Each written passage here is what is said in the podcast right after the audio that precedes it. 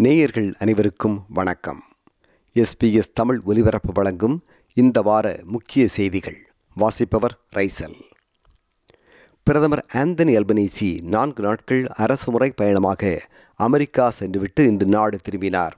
அமெரிக்க அதிபர் Joe Biden உட்பட அமெரிக்காவின் உயர் தலைவர்கள் மற்றும் அதிகாரிகளுடன் பேச்சுவார்த்தை நடத்திய பிரதமர் ஆல்பனீசி ஆக்கஸ் என்று அழைக்கப்படுகின்ற அமைப்பின் திட்டப்படி ஆஸ்திரேலியா வாங்கவிருக்கும் அணுசக்தி நீர்மூழ்கி கப்பல் ஒப்பந்தம் மைக்ரோசாஃப்ட் நிறுவனம் ஐந்து பில்லியன் டாலர்ஸ் முதலீட்டில் ஆஸ்திரேலியாவின் சைபர் செக்யூரிட்டி உள்ளிட்ட அம்சங்களில் செய்யவிருக்கும் வர்த்தக உடன்படிக்கை கிரிட்டிக்கல் மினரல்ஸ் என்று அழைக்கப்படுகின்ற அரிதான தாது பொருளை ஆஸ்திரேலியா அமெரிக்காவுக்கு ஏற்றுமதி செய்யும் திட்டத்துடன் இரண்டு பில்லியன் டாலர் அரசு முதலீடு செய்வது ஆல்பனேசி அடுத்த மாதம் சீனா செல்வது என்று பல அம்சங்களும் அறிவிப்புகளும் ஆல்பனேசியின் அமெரிக்க பயணத்தின் போது வெளியிடப்பட்டன அமெரிக்காவுடனான ஆஸ்திரேலியாவின் நல்உறவு மிகவும் அடிப்படையான ஒன்று என்று பிரதமர் ஆந்தனி அல்பனேசி எஸ்பிஎஸ்ஸிடம் பேசும்போது கருத்து வெளியிட்டார் The greatness of America has never been confined to your borders.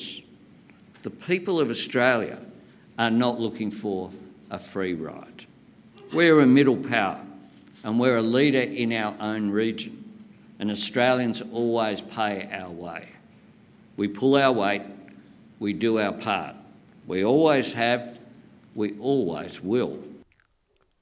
காசா மீதான இஸ்ரேலின் தாக்குதல் இந்த வாரம் முழுவதும் தொடர்கிறது காசா எல்லையில் தரைவழி நுழைந்த இஸ்ரேல் இராணுவம் தொடர்ந்து தாக்குதலை தீவிரப்படுத்தி வருகிறது அக்டோபர் ஏழாம் தேதி ஹாமாஸ் அமைப்பு நடத்திய தாக்குதலில் சுமார் ஆயிரத்தி நானூறு இஸ்ரேலிய மக்கள் கொல்லப்பட்ட பின்னர் கடந்த இருபது நாட்களில் இஸ்ரேல் நடத்தி வரும் வான் மற்றும் தரைவழி பதில் தாக்குதல்களில் சுமார் ஏழாயிரம் பாலஸ்தீனர்கள் கொல்லப்பட்டிருப்பதாக ஹாமாஸ் அமைப்பு கூறுகிறது.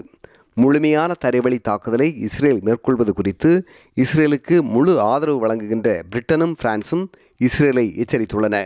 தரைவழி தாக்குதலில் பல்லாயிரக்கணக்கான காசா மக்கள் உயிரிழக்கும் அபாயம் இருப்பதாக இரு நாடுகளும் எச்சரித்துள்ளன. இதற்கிடையில் காசாவில் இஸ்ரேல் நடத்தி வரும் தாக்குதலை அடுத்து ஆஸ்திரேலியாவில் தீவிரவாத தாக்குதல் நடக்கும் அபாயம் அதிகரிக்கலாம் என்று ஆஸ்திரேலிய தேசிய பாதுகாப்பு அதிகாரிகள் கவலை வெளியிட்டுள்ளார்கள்.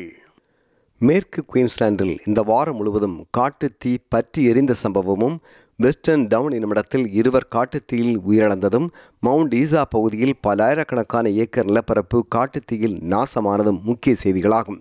சில பகுதிகளில் தொடர்ந்து காட்டுத்தீ பற்றி எறிவதால் வார இறுதியிலும் இந்த அனர்த்தம் தொடரும் என்று குயின்ஸ்லாந்து மாநில ஃபயர் சர்வீசஸ் இயக்குனர் பீட்டர் ஹாலேர் ஏபிசியிடம் குறிப்பிட்டார். Now, the challenge is storms again. So, we had storms the night before last, we had storms last night. Every time we're receiving storms, we're getting dry lightning that's occurring. Out of that dry lightning, we're getting new ignitions, new fires. So, even uh, this morning, as we speak, 20 fires in total across the state.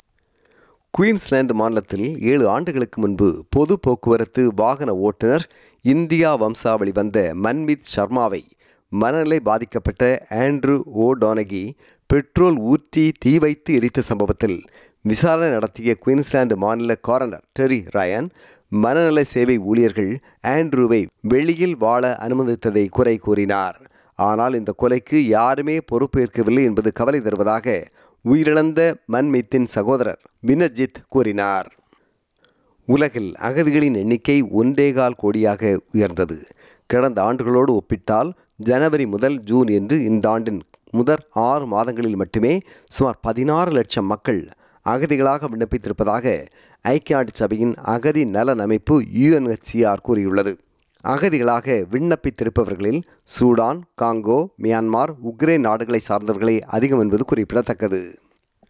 Birth நகரில் உள்ள விண்வெளி ஆய்வு நிறுவனம் ஃபுக்ரோ space automation என்று அழைக்கப்படுகின்ற spark நிறுவனத்தை மேலும் விரிவுபடுத்த அரசு அதிக கவனம் செலுத்தும் என்று மேற்காஸ்ட்லிய பிரீமியர் ரோஜர் குக் அறிவித்துள்ளார். இந்தியாவில் நடத்தப்பெறும் வரும் உலகக்கோப்பைக்கான ஒருதின ஆட்டத் தொடரில் கடந்த திங்கட்கிழமையன்று சென்னையில் நடந்த போட்டியில் பாகிஸ்தான் அணியை ஆப்கானிஸ்தான் அணி தோற்கடித்தது. ஆப்கானிஸ்தான் எட்டு விக்கெட் வித்தியாசத்தில் பெற்ற வெற்றி பாகிஸ்தான் அணியை அதிர்ச்சிமிக்க தோல்வியை சந்திக்க வைத்தது. இந்த வார முக்கிய செய்திகள் இத்துடன் நிறைவு பெறுகின்றன